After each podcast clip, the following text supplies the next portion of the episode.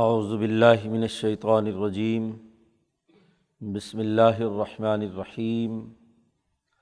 ان الذین یکتمون ما انزلنا من البینات والہدا، من بعد ما بیناہ للناس فی الکتاب اولئک یلعنہم اللہ ویلعنہم اللاعنون الا الذین تابوا واصلحوا وبینوا فعلاء اطوب علیہم انت طواب الرحیم ان الدین کفر و ماتو وہم کفار الاء علیہم لعنت اللہ والملائکۃ والناس اجمعین خالدین فیحہ لا يخفف عنہم العذاب ولاحم ينظرون و الہکم الہ واحد لا الہ الا هو الرحمن الرحیم انفی خلق السماوات والارض واختلاف اللیل والنہار والفلک التي تجری فی البحر بما ينفع الناس وما انزل اللہ من السماء من ماء فاحیا به الارض بعد موتها وبث فيها من كل دابة وتصریف الریاح والسحاب المسخر بین السماء والارض لآیات لقوم يعقلون ومن الناس من يتخذ من دون الله اندادا يحبونهم كحب الله والذين آمنوا اشد حبا لله ولو يرى الذين ظلموا اذ يرون العذاب ان القوة لله جميعا وان الله شديد العذاب اذ تبرأ الذين اتبعوا من الذين اتبعوا ور العذاب و تقطعت بہم الاسباب وقال الدین تبع لو ان لنا کرتن فن تبر امنہم کما تبر منا. کدالک یریحم اللہ اعمالحم حسرات علیہم وماہم بخارجین من النار. صدق اللہ العظیم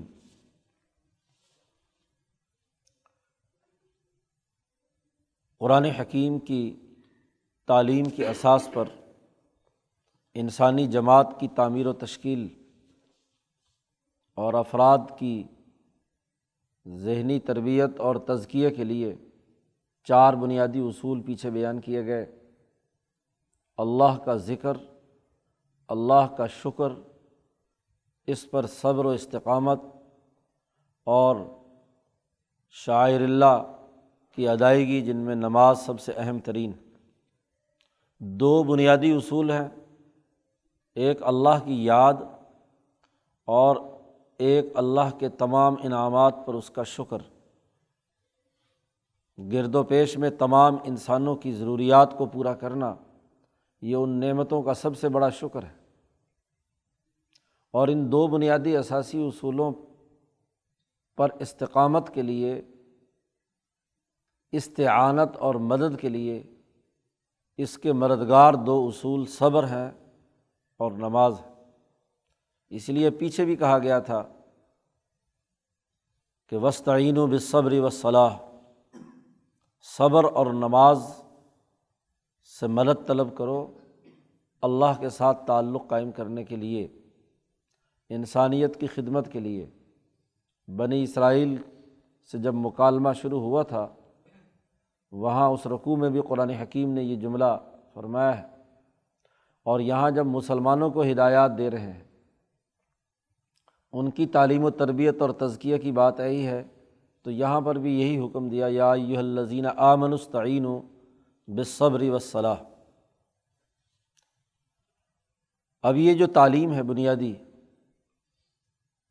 چار اصولوں پر مشتمل، یہ تمام ادیان الہی کی بنیاد ہے۔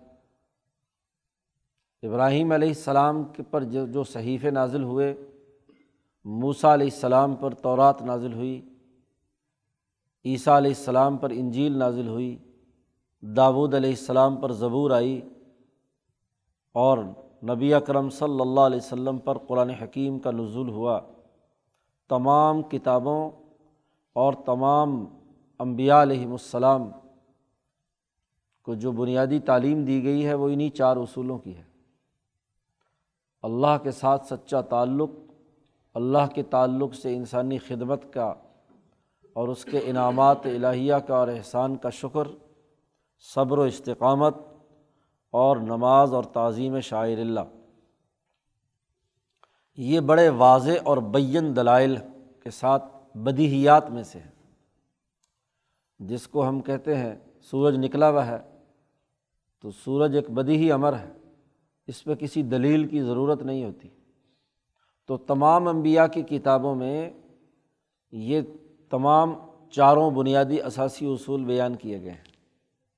اب اگلی آیات میں جو ایک حقیقت واضح کی جا رہی ہے وہ یہ کہ جب یہ تمام ادیان کے مسلمہ امور ہیں، اب ان کی تعلیم و تربیت، اس کے اساس پر لوگوں کو تعلیم بھی دینا اور ان کی تربیت بھی کرنا یہ امبیا کے وارثین کی ذمہ داری ہے۔ اور اگر ان اصولوں کو چھپایا جائے، ان اصولوں کو بتلایا نہ جائے اپنے فکر اور اپنے عمل سے، تو یہ اس علم کا چھپانا ہے اور جرم ہے۔ کتمان علم کو بہت بڑا جرم قرار دیا گیا ہے۔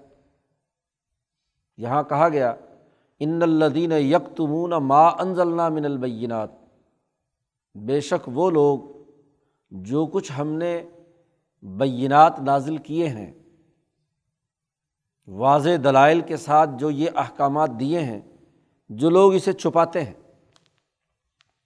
مولانا سندھی کہتے ہیں، بینات سے مراد پہلے تین اصول ہیں۔ ذکر، شکر اور صبر۔ یہ ہر مسلح امت دنیا بھر میں جہاں حکمہ یا امبیا آئے ہیں، یہ ان کے یہاں ان کی تعلیمات کے بنیادی جز رہے ہیں۔ کسی نبی اور کسی حکیم، کسی امت کے مسلح نے ان تینوں اصولوں سے روگردانی نہیں کی۔ یہ ایسے اللہ کے دین میں، گویا کہ فطرت انسانیت کی ایسی بدیہیات میں سے ہیں، واضح اور تو دو ٹوک ہیں جنہیں بین کہا جاتا ہے، بینات۔ بینہ کی جمع ہے۔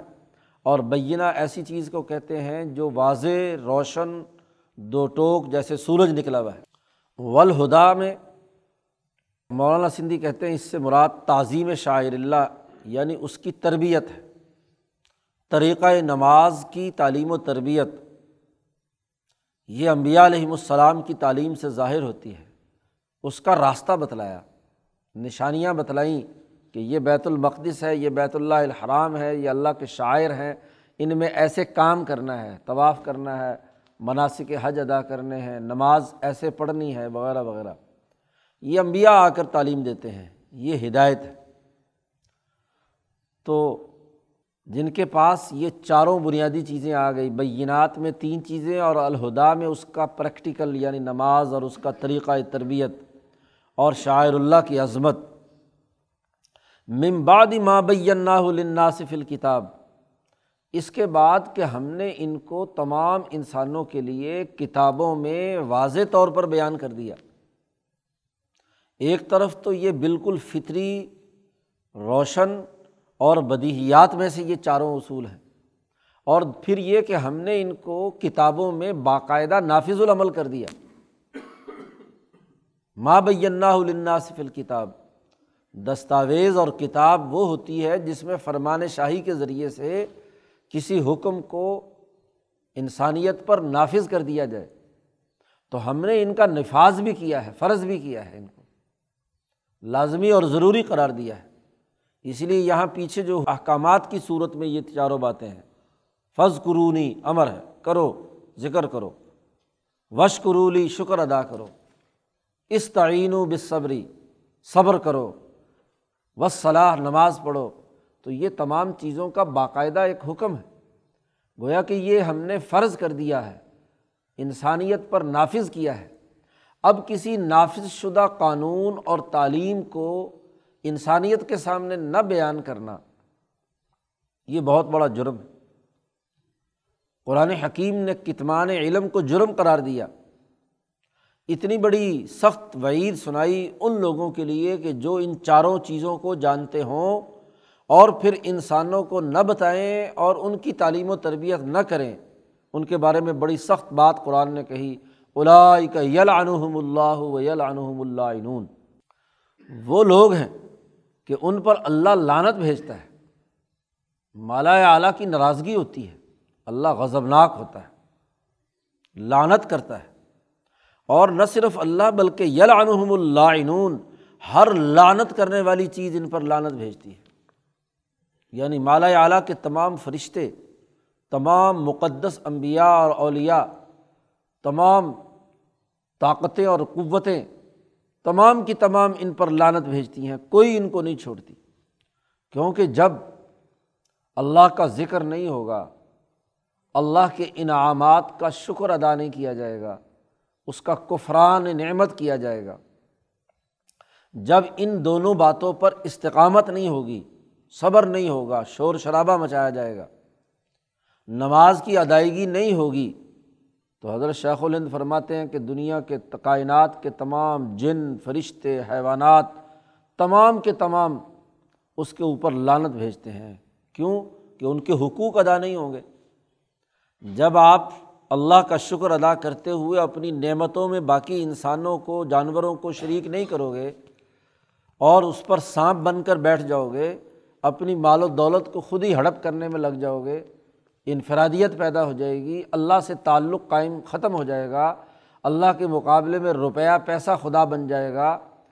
وہ انعامات الہیہ کو اصل سمجھ کر ان کے اوپر تم جم کر بیٹھ جاؤ گے اور کوئی مصیبت اور مشقت آئے تو اس پر برداشت کرنے کے بجائے شور شرابہ اور کمزور رویے کا مظاہرہ کرو گے تو باقی ساری کائنات کی چیزوں کو حق نہیں ملے گا تو وہ مصیبتیں آئیں گی کہت آئے گا، تباہی آئے گی۔ جب سرمایہ پرستی پیدا ہوتی ہے تو عام انسان کے حقوق ٹوٹتے ہیں۔ تو وہ بس دعائیں کریں گے لارت بھیجیں گے اور کیا کریں گے؟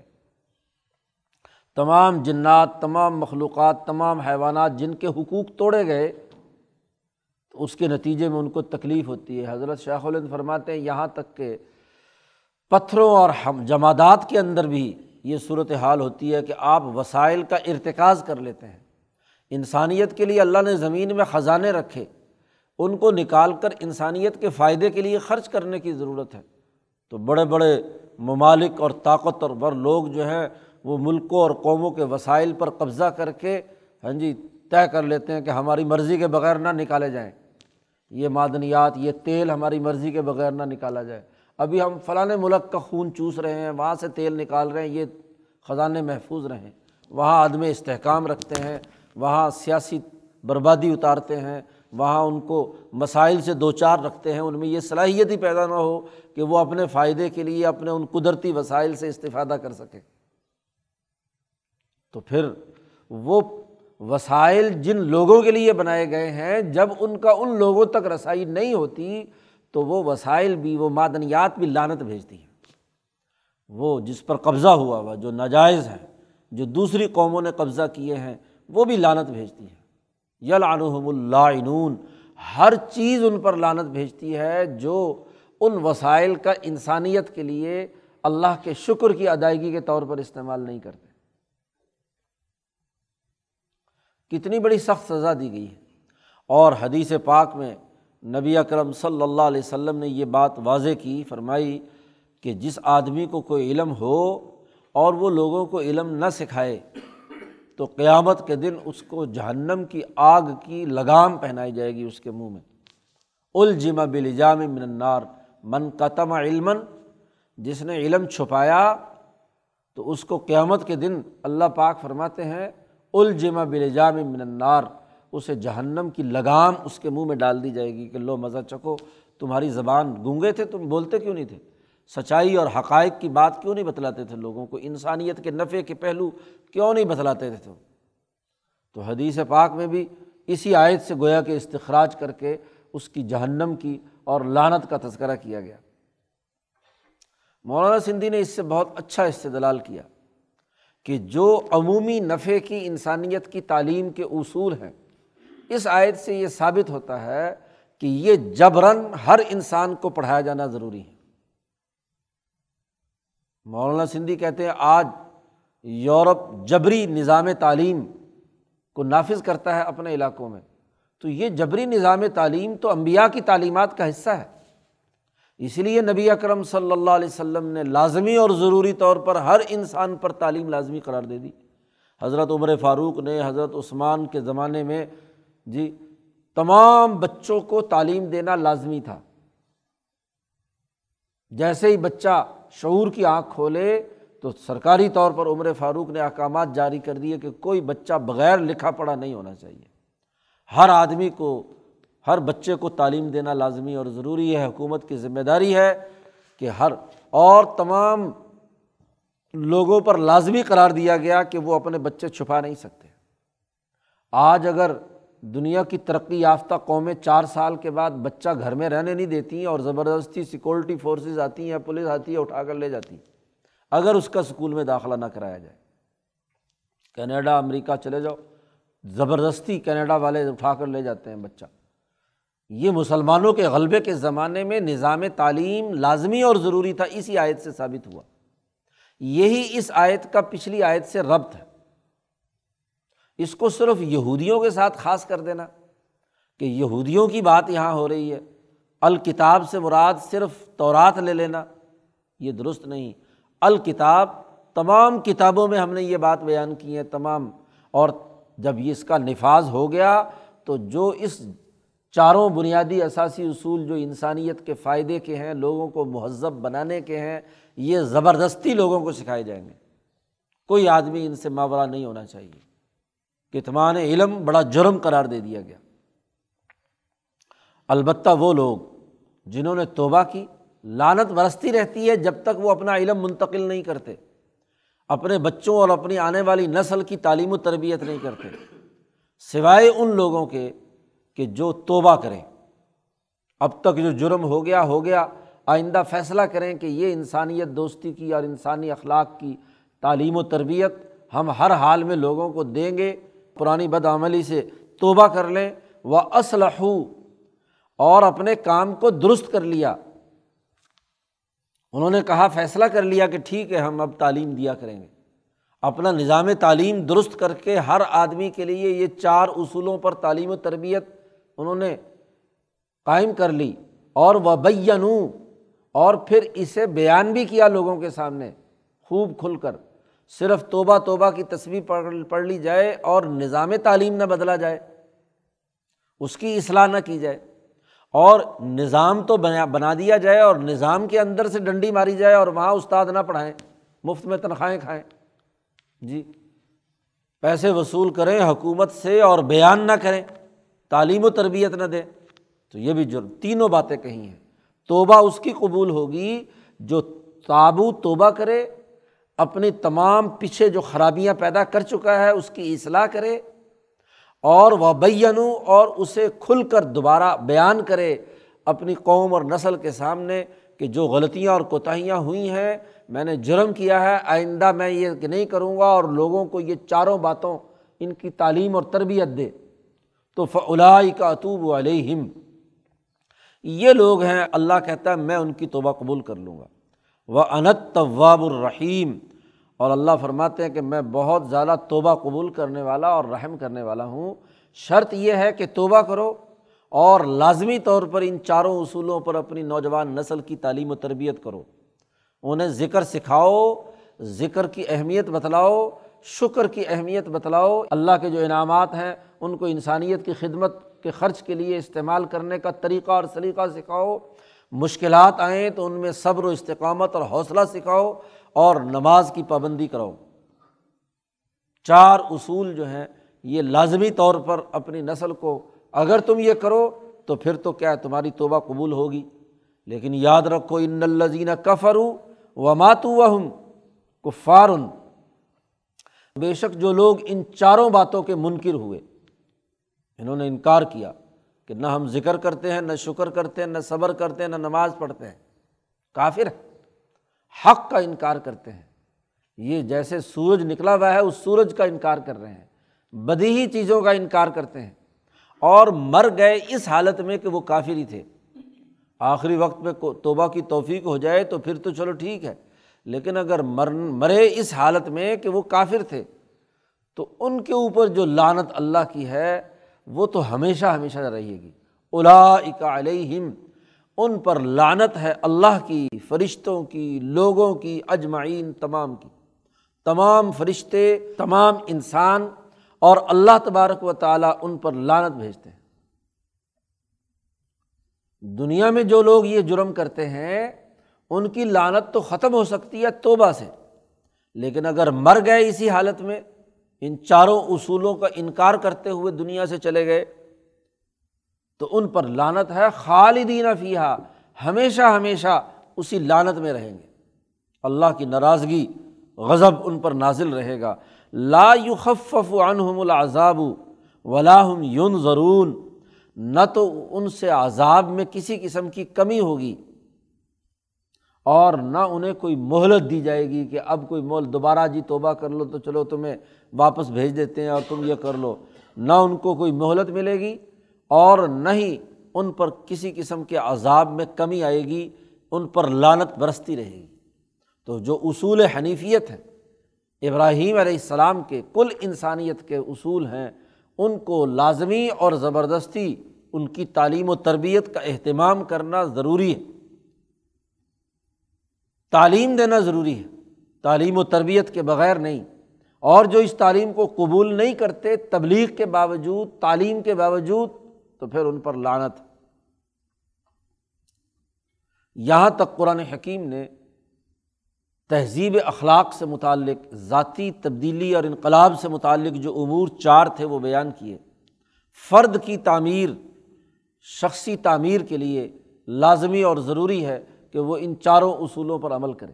اس سے آگے دو رکوع آ رہے ہیں، جن میں ابتدائی اجتماعی زندگی کے ارتفاق اول اور ثانی، اس کے جو بنیادی امور بنتے ہیں، اس کے حوالے سے کیا ہدایات ہیں اور کیا بنیادی چیزیں ہونی چاہئیں تو ارتفاق دوم میں جو دراصل ارتفاق اول کی ترقی یافتہ شکل ہوتی ہے۔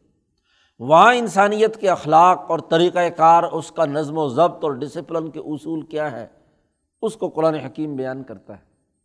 لیکن اسی کے ساتھ ساتھ ہر اگلی سطح پر گفتگو کرنے سے پہلے اللہ پاک اس دین کی جو بنیادی تعلیم ہے یعنی یہی چار جو بنیادی اثاثی اصول ہیں، ان کو توحید کے تناظر میں دوبارہ دہراتا ہے۔ قرآن حکیم نے یہاں آغاز کرتے ہوئے کہا الہ حکم الہ واحد، تمہارا خدا، تمہارا الہ ایک خدا ہے۔ لا الہ الا ہوا اور رحمٰن الرحیم۔ اس کے علاوہ کوئی خدا نہیں۔ وہ الرحمٰن بھی ہے اور الرحیم بھی ہے۔ گویا کہ ہر اگلے مرحلے میں اگلی اجتماعیت قائم کرنے سے پہلے دوبارہ تاکید کر کے بات واضح کر دی گئی۔ وہ جو ذکر، شکر، صبر اور نماز تین باتیں پیچھے بیان کی گئی تھیں، ان تینوں چاروں باتوں کا اجمالی گویا کہ یہاں پر ذکر تذکرہ آ گیا۔ جب کہا الہ کم الہ واحد تو ذکر کی اہمیت واضح کر دی۔ جی۔ لا الہ الا ہوا، اس کائنات میں اللہ کے علاوہ کوئی اور نہیں ہے کہ جس کا شکریہ ادا کیا جائے۔ تو شکر بھی آ گیا اور اس پر استقامت بھی آ گئی۔ اور رحمٰن الرحیم، اسی کی تجلی رحمانی ہے، جس رحمت کے ساتھ ہمیں تعلق قائم کر کے نماز کی پابندی کرنی ہے، اس کے شاعر کا احترام کرنا ہے۔ یہ جتنے بھی شاعر ہیں دنیا میں یہ الرحمٰن کی تجلی کا مظہر ہے۔ رحمان کی یہ تجلی خانہ کعبہ پر پڑ رہی ہے اور اس کے واسطے سے دنیا کی تمام مسجدوں پر ہے۔ قرآن حکیم بھی اسی رحمان کی تجلی ہے۔ رسول اللہ پر بھی اس رحمان کی تجلیات کے اثرات ہیں جس کی وجہ سے رسول رسول ہے اور نبی نبی ہے کہ وہ مالا اعلیٰ کی خبروں سے لوگوں کو مطلع کر رہا ہے۔ اور نماز بھی اسی رحمٰن الرحیم کی تجلی کا مظہر ہے۔ تو اس لیے چاروں اصول اس آیت مبارکہ میں دوبارہ جمع کر دیے۔ اور حضرت شیخ الند رحمۃ اللہ علیہ نے شاہ ولی اللہ صاحب کی اس بات کو دہرایا ہے جو صوفیہ کے یہاں مسلمات میں سے ہے کہ توحید کی تین قسمیں ہیں۔ توحید ذاتی، توحید صفاتی اور توحید افعالی۔ الہ کم الہ واحد، تمہارا خدا ایک ہے، لا الہ الا ہوا۔ یہ توحید ذاتی ہے کہ ذات باری تعلیٰ یکتا ہے، واحد ہے، کوئی اور خدا اس کے ساتھ شریک نہیں۔ اور الرحمن الرحیم، یہ توحید صفاتی ہے کہ صفات باری تعلیٰ میں وہ یکتا ہے، وہ رحمان بھی ہے اور رحیم بھی ہے۔ دنیا کی کوئی اور طاقت ان صفات کی مظہر نہیں ہے اس درجے میں۔ بہت مہربان، بڑا مہربان، نہایت رحم والا اور کوئی نہیں۔ اور اگلی جو آیت آ رہی ہے، اس میں توحید افعالی ہے کہ اللہ نے اس کائنات کے اندر جتنے کام سر انجام پا رہے ہیں، ان تمام کاموں کو کرنے والا وہ یکتا اللہ تبارک و تعالیٰ ہے۔ وہی ایک ذات ہے، یہ تمام افعال کا نظام چلائے ہوئے ہے۔ وہ افعال آگے آ رہے ہیں۔ گویا کہ توحید کے تینوں پہلو اس کے اندر آ گئے۔ حضرت سندھی نے یہاں ایک اور بات بھی کہی ہے کہ یہ الہ کم الہ واحد، الہ کا کیا ترجمہ ہے کسی دوسری زبان میں؟ بالخصوص ہندی اور اردو زبان کے اندر اس کا کیا ترجمہ ہے؟ حضرت نے شیخ حضرت مولانا فضل الرحمٰن گنج مراد آبادی بڑے اونچے بزرگوں میں سے ہیں۔ حضرت شاہ عبدالعزیز دہلوی رحمۃ اللہ علیہ سے بھی ابتدائی چند سبق پڑھے ہیں اور حضرت شاہ محمد اسحاق دہلوی کے وہ شاگرد ہیں۔ نقش بندی سلسلے میں حضرت شاہ محمد آفاق کے خلیفہ ہے مجدی نقش بندی سلسلہ حضرت فضل الرحمٰن گنج مراد آبادی کا انہیں سے چلا ہے۔ حضرت کے ارشادات میں بھی حضرت شاہ عبدالرحیم رائے پوری رحمۃ اللہ علیہ بھی ان کی زیارت اور ملاقات کے لیے مراد آباد تشریف لے گئے تھے۔ بڑی لمبی عمر پائی۔ شاہ عبدالعزیز صاحب سے تعلیم حاصل کی ہو اور حضرت شیخ الہند اور حضرت شاہ عبدالرحیم رائے پوری رحمۃ اللہ علیہ تک وہ زندہ رہے ہوں کچھ سو سال سے اوپر ان کی عمر رہی۔ تو مولانا سندھی فرماتے ہیں کہ حضرت شیخ الہند کے یہ استاذ ہیں تو میرے بھی استاذ کے استاد ہوئے۔ تو انہوں نے الہ کا ترجمہ ہندی زبان میں کیا، من موہن۔ لفظ الہ جس میں محبت پائی جاتی ہے، عشق الہی کا اثر ہے۔ اور یہ محبت جس کا آگے بھی تذکرہ آ رہا ہے کہ مسلمان وہ ہوتا ہے جس کے دل میں اللہ کی شدید ترین محبت ہو۔ تو لفظ الہ خود محبت پر دلالت کرتا ہے۔ لفظی معنی بھی اس کا جذب اور کشش، محبت اور عشق سے عبارت ہے۔ تو اس کا عربی زبان کے اللہ کا ترجمہ اردو میں اگر کیا جا سکتا ہے تو مولانا فضل رحمان گنج مراد آبادی ترجمہ کرتے تھے من موہن۔ دل کو کھینچنے والا، دل کا پسندیدہ، من کا پسندیدہ۔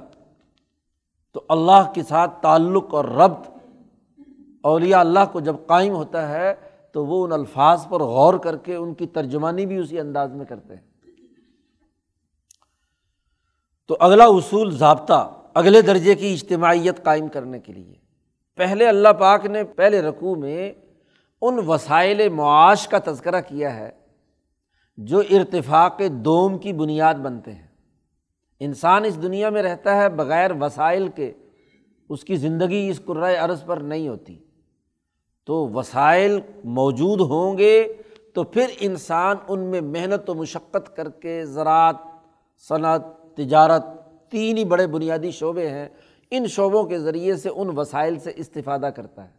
تو اگلی جو آیت آ رہی ہے، اس میں یہ تین بنیادی معاشی اور اقتصادی وسائل جن سے پیشے وجود میں آتے ہیں، لوگ ان میں افادیت پیدا کر کے اپنے ارتفاقی اور اجتماعی ضروریات کو پورا کرتے ہیں۔ ان کا قرآن حکیم نے تذکرہ کیا ہے۔ اللہ نے اپنے افعال، توحید افعالی کو واضح کرتے ہوئے ان، اس آیت مبارکہ میں وہ بنیادی اثاثی اصول بیان کیے ہیں۔ قرآن حکیم کہتا ہے، ان فی خلق سماوات ولعرض وقت اللیل ون نہار آیت کے آخر میں کہا گیا کہ یہ جتنے امور بیان کیے جا رہے ہیں لا تل قومی یا قلون عقل کا استعمال کرنے والی قوم کے لیے اس میں بڑی نشانیاں ہیں۔ غور و فکر اور تدبر کی بات ہے۔ ان سے استفادہ عقل کے زور پر ہوگا۔ جتنے امور بیان کیے جا رہے ہیں، تو عقل رکھنے والی قوم جب ان تمام پہلوؤں پر غور و فکر کرے گی جو اس آیت میں بیان کی گئی ہیں، تو اس کے لیے بڑی نشانیاں ہیں۔ بے وقوف کے سامنے سنگ میل لگا ہوا بھی ہو، اس پہ لکھا ہوا بھی ہو کہ اتنے میل رہ گیا تو اس بے وقوف کو یا پڑھنا نہیں آتا تو اس بیچارے کو کیا پتا کہ کیا لکھا ہوا ہے؟ اس کے لیے تو وہ کوئی نشانی نہیں ہے۔ لیکن ایک سمجھدار آدمی کے لیے، عقل والے کے لیے نشانی ہے کہ یہ جو سنگھائے میل آ رہے ہیں تو اب ان شاء اللہ منزل قریب ہے۔ تو یہ جتنے وسائل معاش اس عرض پر رکھے گئے ہیں، جو عقل مند لوگ اس پر غور و فکر کر کے ان کا انسانی استعمال سیکھیں گے۔ انسانیت کے لیے استعمال میں لائیں گے تو ان کے لیے بڑی نشانیاں ہیں۔ بڑا اس سے کیا ہے؟ فائدہ اٹھا سکتے ہیں۔ اور جو بے وقوف ان وسائل کو محض پتھر سمجھ کر، اب ایک پتھر ہی ہوتا ہے، ہیرا بھی، لیکن جوہری اس کی قدر جانتا ہے۔ ایک عام آدمی اس کی قدر نہیں جانتا، وہ کہتا ہے، ایک پتھر ہے، چلو جی، جیسے باقی پتھر ہے ایسے، یہ بھی ایک پتھر ہے۔ تو عقل والوں کے لیے ان تمام امور میں نشانیاں ہیں۔ تو سب سے پہلے اللہ پاک نے عقل کو دعوت دی ہے۔ عقل کو سب سے پہلی دعوت یہ دی ہے کہ خلق سماواتی ولعرض آسمان و زمین کی اندر جتنی اللہ پاک نے چیزیں پیدا کی ہیں، ان پیدا شدہ چیزوں میں بڑی نشانیاں ہیں عقل والوں کے لیے۔ وہ دیکھیں، غور و فکر کریں کہ یہ جو مخلوقات پیدا ہوئی ہیں، یہ ایک سسٹم ہے۔ ایک سسٹم کے تحت پیدا ہوئی ہیں۔ آسمان کی پیدائش، زمین کی پیدائش اگر یہ آسمان و زمین نہ ہو تو باقی کوئی بھی وسائل معاش میں سے آپ کے لیے نہیں ہو سکتا۔ سورج اگر مسلسل چھپا رہے، آسمان آپ کے اوپر نہ ہو، تیز لہریں جو ہیں وہ ہاں جی اس کائنات کی جو ٹھنڈا کر دینے والی یخ بستہ سردیاں ہیں، وہ آپ کے پاس ہوں تو کوئی معاشی وسیلہ آپ کو حاصل ہوگا۔ فصل اگے گی۔ ہاں جی ابھی دس دن، پندرہ دن، مہینہ، دو مہینے مسلسل بارش رہے تو گندم کا کباڑا ہو جائے گا۔ گندم کے استعداد، صلاحیت ختم ہو جائے گی۔ تو تمہارا رزق ہی نہیں حاصل ہونا۔ تو سب سے پہلے تو آسمان کی تخلیق پر کہ اس نے تمہارے لیے کون کون سے وسائل معاش پیدا کرنے کے لیے کردار ادا کیا ہے۔ سورج کی توانائی، آسمان سے برسنے والی بارش، ان کی تمام تر تخلیقات پر غور کرو۔ سب سے پہلے تو آسمان کی تخلیق میں، اسی طرح زمین کی تخلیق میں۔ زمین اگر مسلسل پتھریلی ہو تو کوئی چیز نکلے گی اس میں سے۔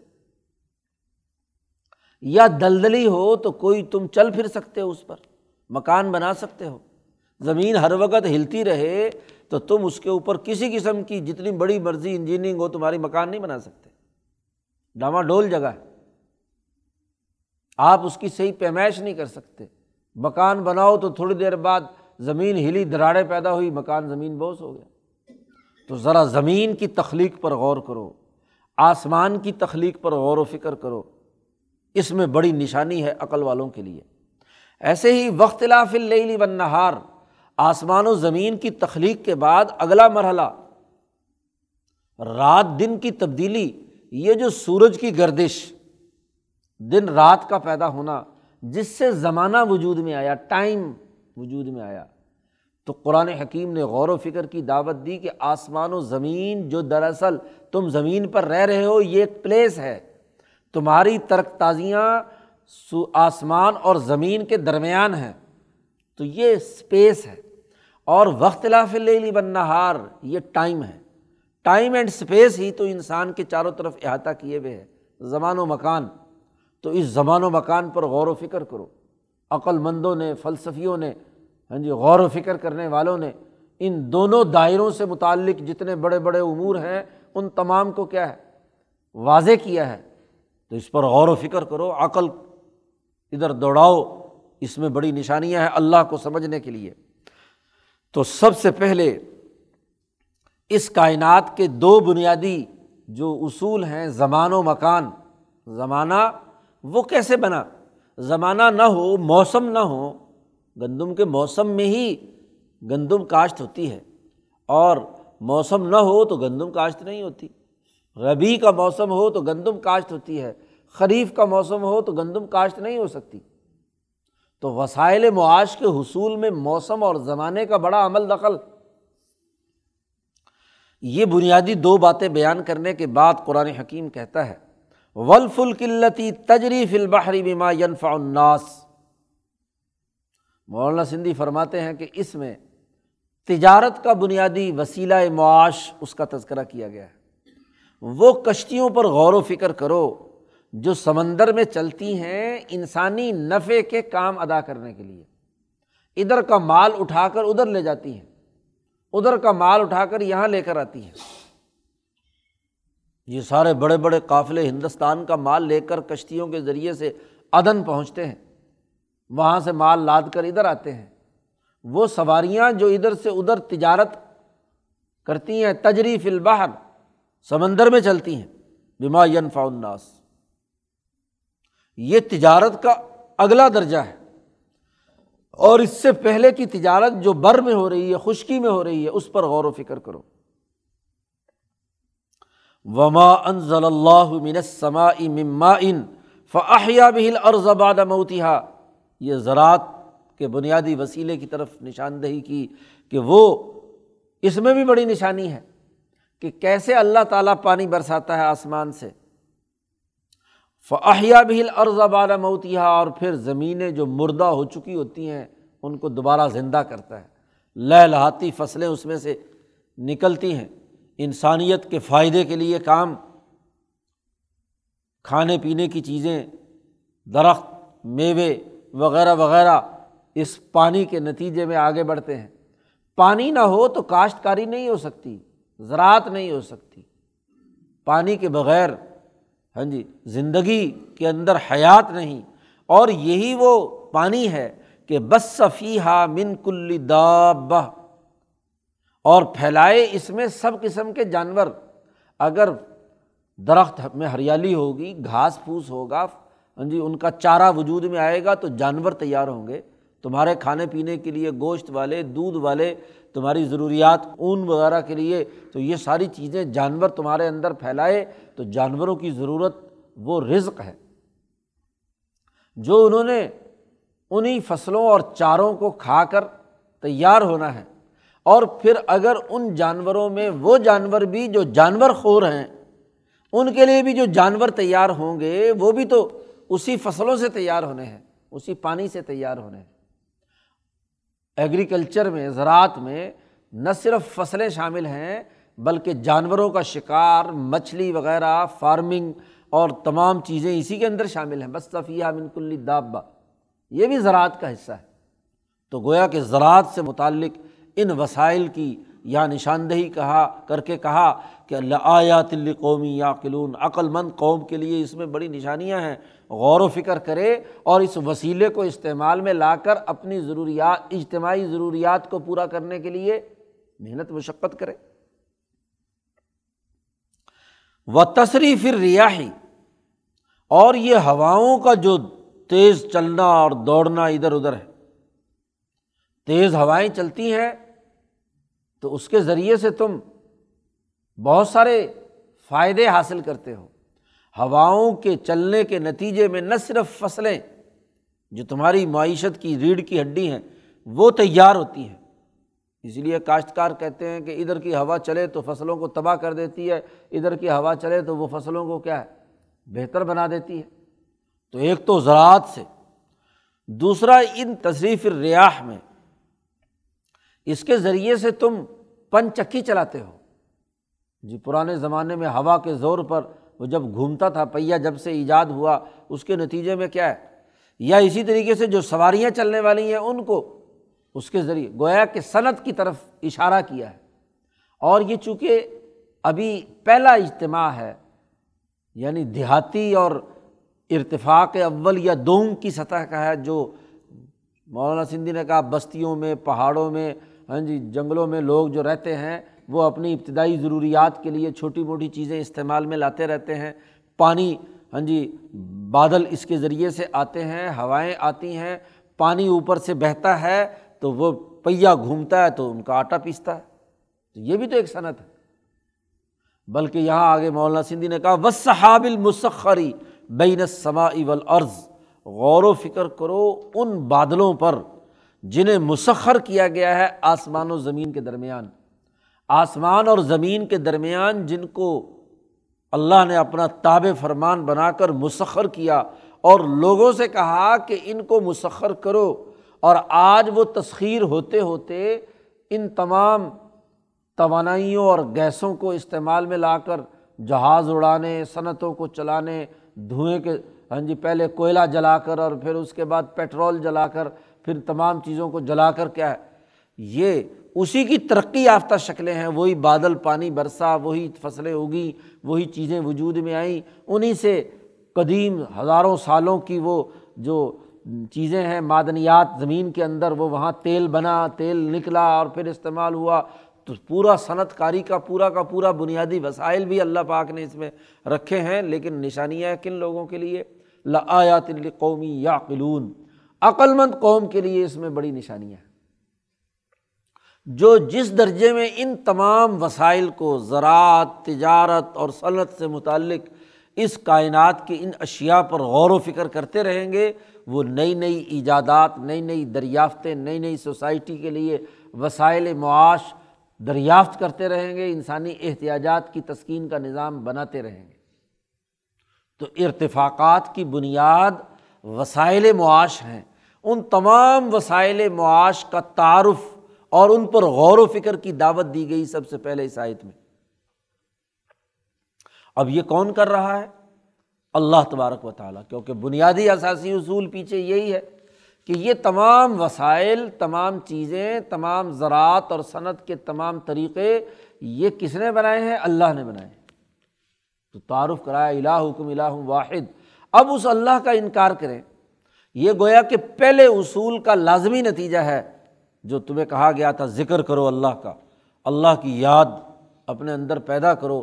اللہ وہ جو اس تمام افعال کو، اللہ پاک اس تمام چیزوں کو تمہارے لیے پیدا کرنے والا ہے، تو گویا کہ اسی خدا کی پرستش کرنا لازمی اور ضروری ہے۔ اب انعامات اللہ نے دیے ہوں، تمہیں زراعت صنعت اور تجارت کا سلیقہ اس نے سکھایا ہو۔ کشتیاں بنا کر کشتیوں کی صنعت کے ذریعے سے ہاں جی ترقیات کا طریقہ تمہیں اس نے بتایا ہو اور تم اس کے مقابلے میں اللہ کے مقابلے میں کسی اور کو شریک ٹھہرا لو۔ کہو کہ جی یہ وسائل تو فلاں ہاں جی ظالم فرعون نے دیے ہیں، یہ تو جناب چیزیں رکھی ہیں فلاں ہاں جی سامراج نے رکھی ہیں، یہ تو فلاں طاقتور اور چودھری نے رکھی ہیں، فلاں بت نے یہ دے دی ہیں فلانی کیا ہے، قبر سے ہی سب کچھ مل گیا ہے۔ تو یہ تک، یہ شرک جو ہے، یہ جائز نہیں ہے، درست نہیں ہے۔ کام اللہ نے کیے، تمہارے لیے یہ تمام وسائل معاش اس نے مہیا کیے۔ تمہاری اجتماعیت کو درست رکھنے کے لیے اس نے یہ سارا پروگرام دیا اور تم اس کے مقابلے میں کسی کو شریک ٹھہراؤ۔ و من الناس میت تخیز من دون اللہ اندادن لوگوں میں سے کچھ لوگ ایسے ہیں جنہوں نے اللہ کو چھوڑ کر اللہ کا شریک بنا لیا ان تمام چیزوں میں۔ یو ہب نہ کا حب اللہ وہ ان تمام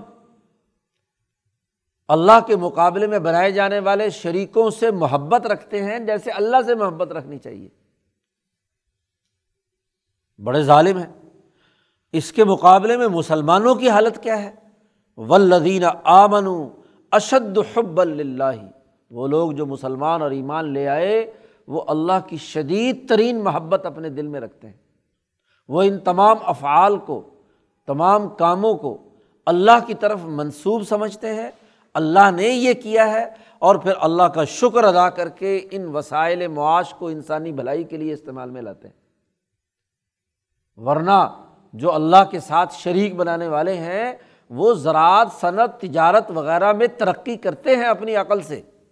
لیکن ان تمام ترقیات کو ایک مخصوص سرمایہ دار طبقے کے پاس گروی رکھنے اور اس کے قبضے میں تسلط رکھنے کے لیے اسے استعمال میں لاتے ہیں۔ شرک کا سب سے بڑا نقصان کہ اللہ کا جب شریک سرمایہ کو بنا لیا، سرمایہ کا بت بن گیا، تو اب سرمایہ کی بت کی بنیاد پر زراعت بھی کریں گے تو سرمایہ کے لیے، صنعت بھی کریں گے تو سرمایہ کی طاقت کے لیے، تجارت کریں گے تو اس کا مقصد بھی سرمایہ حاصل کرنا ہوگا۔ دیکھو، یہ بات طے شدہ ہے۔ کہ امبیا کی تعلیمات میں یہ تمام اشیا تمام انسانوں کے لیے ہیں۔ ینفع الناس، تمام انسانوں کے نفع کے لیے تمام چیزیں ہیں۔ اب جو وسائل رکھے گئے کل انسانیت کے اجتماعی مقاصد کے لیے، ان وسائل پر ایک مخصوص طبقہ قابض ہو جائے اور اس دولت کو پوجنے لگ جائے تو یہ اللہ کا شریک ٹھہرانا ہے۔ اندادم ہاں جی مندون اللہ اندادن یحب الحم کو حب اللہ۔ جیسے اللہ سے محبت رکھنی چاہیے، ایسے دولت سے محبت رکھتے ہیں، سرمایہ سے محبت رکھتے ہیں، ان خواہشات سے محبت رکھتے ہیں جو ان تینوں وسائل معاش سے وجود میں آتی ہیں۔ محققین نے یہ بات واضح کی ہے کہ زراعت، تجارت اور صنعت سے مقصد نفع انسانیت ہو، اجتماعی بھلائی ہو، تو وہ درست زراعت ہے۔ وہ درست بے ہے، لین دین ہے، نفع انسانیت مقصود ہے۔ اس لیے حضور صلی اللہ علیہ وسلم نے فرمایا کہ وہ کاشتکار جب فصل کاشت کرتا ہے اور اس کی فصل سے جانور بھی کھاتے ہیں، لوگ بھی کھاتے ہیں ہاں جی پرندے بھی اس میں سے دانہ دن کا چکتے ہیں، یہ سارا کا سارا اس آدمی کے لیے صدقہ بنتا ہے۔ جس آدمی نے محنت و مشقت سے وہ چیزیں تیار کیں کیونکہ اس کی نیت انسانوں کو فائدہ اٹھانے کی تھی۔ اس لیے کاشتکار کا دل بڑا ہوتا ہے۔ جی جانور چڑیاں چگ رہی ہیں، جانور بھی کھا جائیں تو کہتے ہیں کوئی بات نہیں یار، اس کے لیے ہی۔ اور اگر پیدا ہوتی ہے تو وہ جو سوسائٹی کے پسماندہ غریب لوگ ہیں، ان میں وہ تقسیم بھی کرتے ہیں۔ ہاں جی وہ کوئی اگر کوئی ضرورت مند آ گیا، اس کو لے جا یار، لکڑیاں لے جا، فلانا لے جا، چلو جی۔ تو جو نفع انسانیت کے نقطۂ نظر سے کام کرتے ہیں، وہ انسانی بھلائی کی سوچ رکھتے ہیں۔ لیکن جو بد بخت بخیل، سرمایہ پرست ہوتے ہیں، وہ باڑ لگاتے چاروں طرف۔ کوئی جانور نہ گھسے۔ ہاں جی کوئی پرندہ نہ یہاں آ کر کیا ہے، فصل کھائے۔ ہاں جی بڑے بڑے وہاں باقاعدہ ہاں جی چیزیں مقرر کرتے ہیں۔ ہاں جی اجاڑنے سے تو ہر کاشتکار روکتا ہے، لیکن بیچارے ویسے اڑتے ہوا کوئی پرندہ آ گیا، لے گیا تو کیا ہے؟ اس کو بھی روکنے کی کوشش کرتے ہیں۔ اور پھر انسان کے لیے تو بد بخت اتنے کہ پوری کی پوری فصل قرآن نے قصہ سنایا صورت القلم میں کہ جی پوری کی فصل پوری فصل لے جاؤ، یتیموں، مسکینوں کو آج نہیں دینا۔ تو اللہ نے تباہ و برباد کر کے رکھ دیا۔ اسی طرح کوئی آدمی تجارت کرتا ہے اور تجارت سے اس کا مقصد کسی مال کو کسی بستی میں لا کر بیچنے سے مقصد یہ ہے کہ یہ چیز یہاں کے لوگوں کی ضرورت تھی، یہاں ملتی نہیں۔ میں ان کے فائدے کے لیے یہاں لایا ہوں۔ اور یہاں بیچنے پر وہ کچھ پرافٹ لیتا ہے، تو یہ تجارت نفع انسانیت کے لیے۔ ایسے تاجر کے لیے حضور نے فرمایا تاجر الصدوق الامین، جو تاجر سچا اور امانت دار ہوتا ہے، نبیین کے ساتھ جنت میں داخل ہوگا امبیا کے ساتھ جنت میں داخل ہوگا۔ تو نفع، لیکن جس تاجر کا مقصد یہ ہے کہ یہ ایک لاکھ روپیہ ہے، مجھے ضرور اس کا دو لاکھ بنانا ہے۔ کاروبار اور تجارت سے مقصد انسانی فائدہ نہیں اپنے روپے کو دگنا تگنا بنانا ہے۔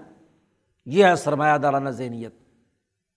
سرمایہ دارانہ ذہنیت یہ ہے کہ تجارت کی جائے سرمایہ کو بڑھانے کے لیے، زر سے زر کمانے کے لیے بواسطہ اجناس، جنس۔ یہ سرمایہ پرستی ہے، یہ سرمایہ داری ہے۔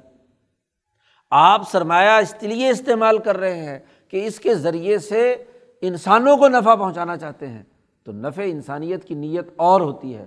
اور انسانوں کی جیبوں سے پیسے لوٹنے ہیں، تو پھر آپ اپنی لائی ہوئی چیز کو کئی گنا ہاں جی پرافٹ کے نام پر بیچتے ہیں۔ تاکہ زیادہ سے زیادہ دولت اکٹھی کی جائے۔ سرمایہ پرستانہ ذہنیت ہے۔ تو یہ جو سرمایہ کو، روپے کو، دولت کو اللہ کے مقابلے میں اللہ کا شریک ٹھہرا لیا۔ اور اس سے محبت رکھتے ہیں کہب اللہ۔ ہی جیسے اللہ سے محبت رکھتے ہیں۔ محبت تو اللہ سے ہونی چاہیے تھی۔ جس نے انسانیت کے نفع کے لیے یہ ساری چیزیں پیدا کیں، بجائے اس کے کہ اللہ کا شکر ادا کرے، اللہ سے محبت رکھے، اس مال و دولت سے ان وسائل معاش دل لگا کر بیٹھ جاتے ہیں، سانپ بن کر اس پر بیٹھ جاتے ہیں۔ یا قلون ام والیتامہ ظلم ظلم کے ساتھ یتیموں کا مال کھاتے ہیں اور گویا کہ جہنم کی آگ اپنے پیٹ میں بھرتے ہیں۔ جو مسلمان وہ کیا کرتے ہیں؟ روپے پیسے کو سنبھالتے ہیں، زراعت کو بھی سنبھالتے ہیں، سلیقے سے کرتے ہیں، تجارت بھی صحیح طریقے سے کرتے ہیں۔ اور ظاہر ہے کہ جب تک اس کے ساتھ ایک دلی تعلق نہ ہو، اپنے پیشے کے ساتھ، تو اس میں مہارت پیدا نہیں ہوتی۔ لیکن اللہ سے شدید محبت کرتے ہیں۔ جب اللہ کا حکم آ جائے کہ اس کی زکوٰۃ دو، غریبوں پر خرچ کرو، یتیموں کی ضروریات کو پوری کرو، تو پھر وہ جو اپنا کمائی ہوئی محنت و مشقت کا مال ہے، مما رزق نہ ہم یون فکون انسانیت کے فائدے کے لیے خرچ کرتے ہیں۔ مال و دولت کی محبت ہوتی ہے، محبت کے بغیر تو کسی چیز کی حفاظت نہیں ہو سکتی۔ آپ کو اپنے پروفیشن سے، اپنے کام سے کیا ہے، اگر محبت نہ ہو، لگن نہ ہو، تو آپ وہ کام نہیں کر سکتے۔ لیکن اشد محبت نہیں ہوتی کہ صرف وہی سب کچھ آپ کی محبت ہو، بلکہ اللہ کی محبت سب سے زیادہ ہوتی ہے۔ اشد و حب اللہ تو مسلمانوں میں اللہ کی شدید ترین محبت ہوتی ہے۔ اس لیے یہ دل کی محبت اور اللہ کی محبت کے درمیان ٹکراؤ ہو تو اللہ کی محبت مسلمان پر غالب آتی ہے۔ وہ اللہ کی مخلوق اور کنبہ سمجھ کر اس چیز کو اللہ کے راستے میں اپنی محبت کے باوجود خرچ کرتا ہے۔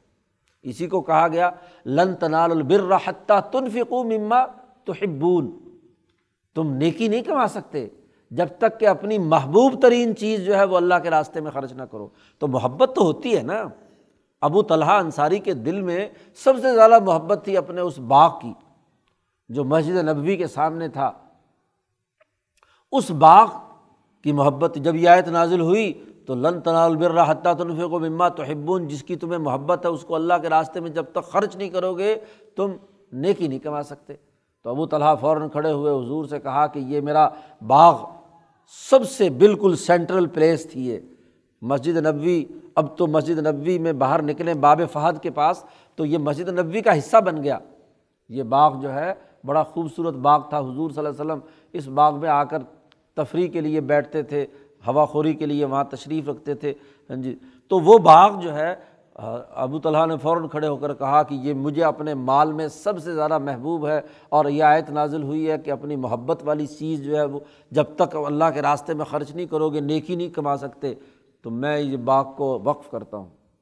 جی مسلمانوں کے لیے اور آپ کو دیتا ہوں۔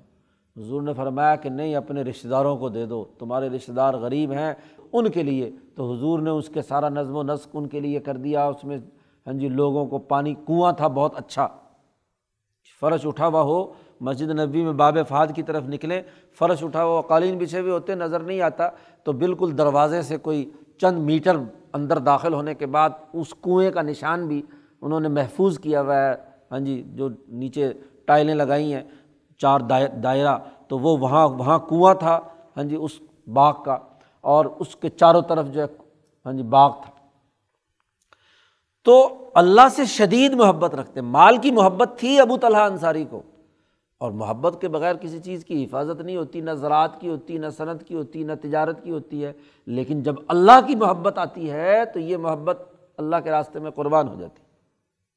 قرآن کہتا ہے بلو یر اللہ دین ظلم آج یہ اس سرمایہ اور دولت سے، اس زراعت، صنعت اور تجارت کے سے پیدا ہونے والی چیزوں کی محبت میں اندھے ہو کر اللہ کو جو لوگ بھول رہے ہیں، یہ ظالم ہے ان کے اندر ظلم ہے۔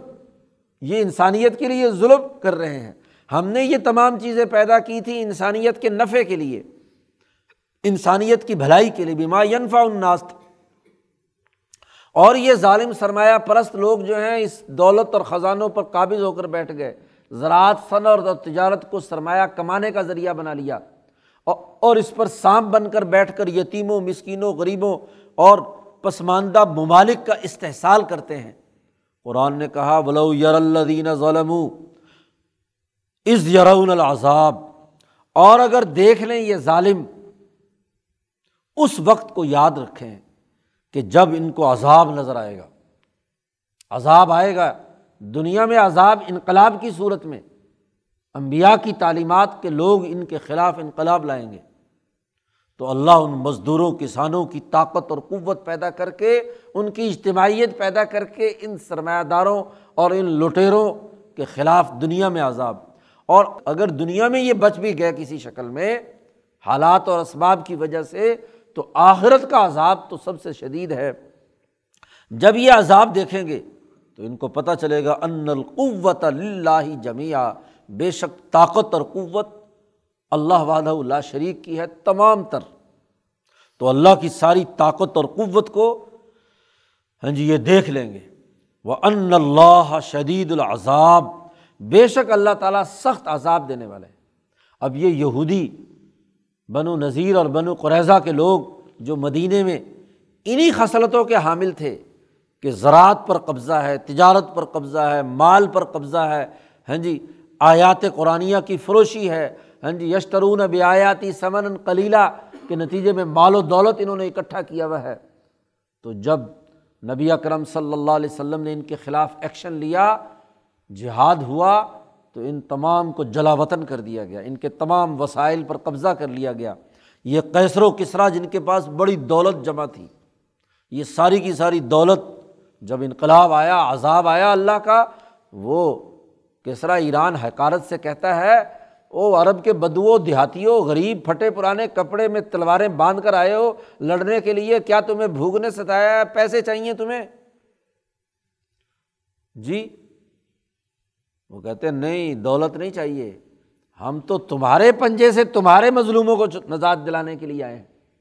تو اللہ کی قوت ظاہر ہوئی کہ اللہ نے ان تمام بدوؤں کو، عرب کے لوگوں کو ان کی اجتماعیت طاقت پیدا کی اور کسرا ایران کا خاتمہ کر دیا۔ وہ اجتماعی طاقت پیدا کی اور ابو جہل کی گردن اتار دی۔ ابو جہل کی گردن کٹ رہی ہے۔ تو امام بخاری نے روایت نقل کی۔ ابو جہل کہتا ہے، لو غیر و اکار قتلونی، کاش کے یہ کاشتکاروں کے دو چھوٹے سے حقیر سے بچے جو ہیں نوجوان، انہوں نے مجھے قتل کیا ہے۔ اس کے علاوہ کوئی دلیر اور بہادر آدمی، میری ٹکر کا آدمی مجھے قتل کرتا۔ تو بات بھی تھی۔ جی تو اس سے بڑا عذاب کیا ہے؟ یہاں دو جگہ پر عذاب کا ذکر کیا ہے۔ از یارون العذاب، یہ عذاب دیکھیں گے یعنی دنیا کا انقلاب۔ اور آگے جو آ رہا ہے، ان اللہ شدید العذاب، یہ آخرت کا عذاب ہے۔ جی دونوں کا الگ الگ۔ دائرہ ہے۔ یہ ظالم لوگ دیکھیں گے عذاب کو کہ ان القوت اللہ جمیہ تمام تر قوت اللہ تبارک و تعالیٰ کی ہے۔ وہ اللہ کو ماننے والی جماعت، اللہ کی فوج، اللہ کا لشکر، وہ ان کے اوپر کیا ہے، غلبہ پائے گا۔ اور یہ سارے لشکر محضوم من الحضاب یہ ساری جماعتیں جو ہے شکست خوردہ ہوں گی۔ ون اللہ شدید العذاب۔ اور بے شک اللہ کا سخت ترین عذاب ہوگا۔ قرآن کہتا ہے، جب یہ عذاب آئے گا تو اس تبر الدی نت من الدی نت تباؤ وراب العذاب و تقطات بہم الاسباب۔ جب یہ انقلاب آتا ہے تو کمزور لوگ ہوتے ہیں کچھ ان کے۔ ظلم اور سرمایہ داری کے اعلی کار لوگ جو ان کے مطابین اور کچھ ان کے لیڈر ہیں۔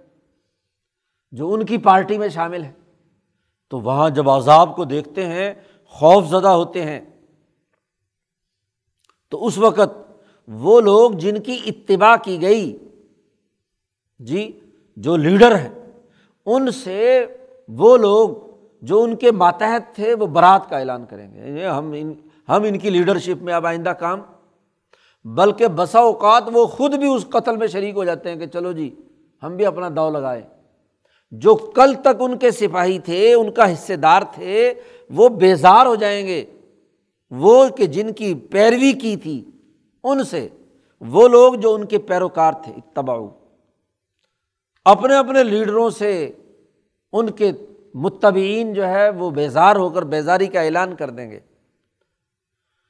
اور عذاب دیکھیں گے۔ آخرت میں تو کھل کر قرآن نے نقل کیا ہے کہ وہاں جو مستضعفین ان کے متبعین ہیں، وہ کہیں گے کہ بھائی ان بڑے بڑے لیڈروں نے ہمیں گمراہ کیا تھا، ان کو ڈبل عذاب دے۔ تو اللہ میاں کہے گا، تم ساروں کے لیے ڈبل ہے۔ تم بھی تو ان کے اعلی کار بن کر سرمایہ پرستی میں ان کے لیے خدمات سر انجام دیتے رہے۔ اور دنیا میں بھی ایسا ورا العذاب و تقطعت بہم الاسباب۔ اور جب عذاب آتا ہے، انقلاب آتا ہے، یا حشر کے میدان میں عذاب آئے گا، یا وہاں جہنم میں تو سارے راستے مسدود ہو جائیں گے۔ تقطعت الاسباب، جس سبب سے جان بچا کر نکل سکتے ہوں وہ سارے کے سارے کٹ کر گئے۔ جب بنو قریضہ کو جلا وطن کیا گیا، اعلان کر دیا گیا کہ اتنے عرصے کے اندر بستیاں خالی کر دو اور تمام اپنے وسائل چھوڑ کر چلے جاؤ۔ گھر اسی طرح چھوڑ دو۔ ان میں جو چیزیں صرف ضرورت کی ہیں، وہ لے کر نکل سکتے ہو۔ اور باقی تمام فصلیں، جائیدادیں، مکان، سب کچھ اب ان کے لیے کوئی مدد کرنے والا نہیں ہے، کوئی اسباب نہیں ہے کہ وہ اس عذاب سے بچ سکیں۔ سب کو جلا وطن کر دیا گیا۔ قرآن حکیم نے صورت الحشر میں اس کی تفصیلات بیان کی۔ جلا العزب قرآن نے وہاں کہا نا کہ ان کو جلا وطن کیا اور یہ عذاب ہے۔ تو یہی جب ان کے سارے راستے منقطع ہو جائیں گے۔ اور پھر جب یہ ہوگا تو وقول الدی نتبع لنا کر رتن فن تبر امن کما تبر منا۔ لیڈر جب برات کا اعلان کریں گے اور راستہ ختم ہو جائے گا تو پھر جو ان کے متبین ہیں وہ کہیں گے کہ اے اللہ، کاش کے ہمارے لیے لوٹنا ہوتا، تو ہم بھی ان سے کیا ہے؟ ان کی لیڈرشپ سے برات کا اعلان کرتے فنا تبر امن ہوں کما تبر منا، جیسے یہ ہم سے برات کا اظہار کر رہے ہیں۔ لیکن اب واپسی کا کوئی راستہ نہیں ہے۔ بنو قریضہ کے تمام بڑے چھوٹوں کا اب واپسی کا کوئی راستہ نہیں ہے۔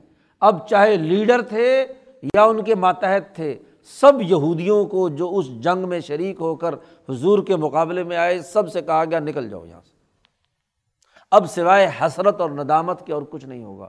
اور قیامت میں جب یہ عذاب آئے گا، تو وہاں بھی اسی طریقے سے یہ حسرت اور ندامت کریں گے۔ کاش کے اب ہمارے لیے واپس لوٹنا دنیا میں ہوتا تو ہم ان سے برات کا اعلان کرتے۔ کزالی کا یوری ہم اللہ حسرات علیہم۔ ایسے ہی اللہ تعالیٰ ان کو دکھائے گا، ان کے اعمال بطور حسرت کے، کہ ان کے اوپر حسرت کریں گے، حسرت دلانے کے لیے۔ وہ ماہم بخاری جین من النار۔ اور یہ کبھی بھی جہنم کی اس آگ سے نہیں نکل سکیں گے۔ آخرت میں جب عذاب آئے گا تو اس سے نکلنے کا کوئی راستہ ان کے لیے نہیں ہوگا۔ تو قرآن حکیم نے اس رقوع میں بنیادی وسائل معاش کا تعارف کرایا اور بتلایا کہ جو ان وسائل معاش سے محبت رکھ کے ان کو اللہ کے مقابلے میں اللہ کا شریک ٹھہراتے ہیں، وہ بڑے ظالم ہیں اور وہ عذاب میں ضرور مبتلا ہوں گے۔ تو وسائل معاش کی بنیاد اس رقوع میں رکھ دی گئی۔ اب ان وسائل معاش میں انسان محنت اور مشقت کر کے جو رزق کمائے گا، اس کے رزق کمانے کے اصول اور ضابطے کیا ہیں؟ ارتفاق دوم میں اس کی تفصیلات اگلے رقوع میں آ رہی ہیں۔ یا یونا سکلو مما فلرزی حلال طیباً، کہ حلال و طیب مال کھاؤ پیو، یہ انسانیت کے نفع کی چیزیں ہیں۔ ان کو انسانیت کے فائدے کے لیے استعمال کرو۔ اس کی تفصیلات کل ہوں گی ان شاء اللہ اللہ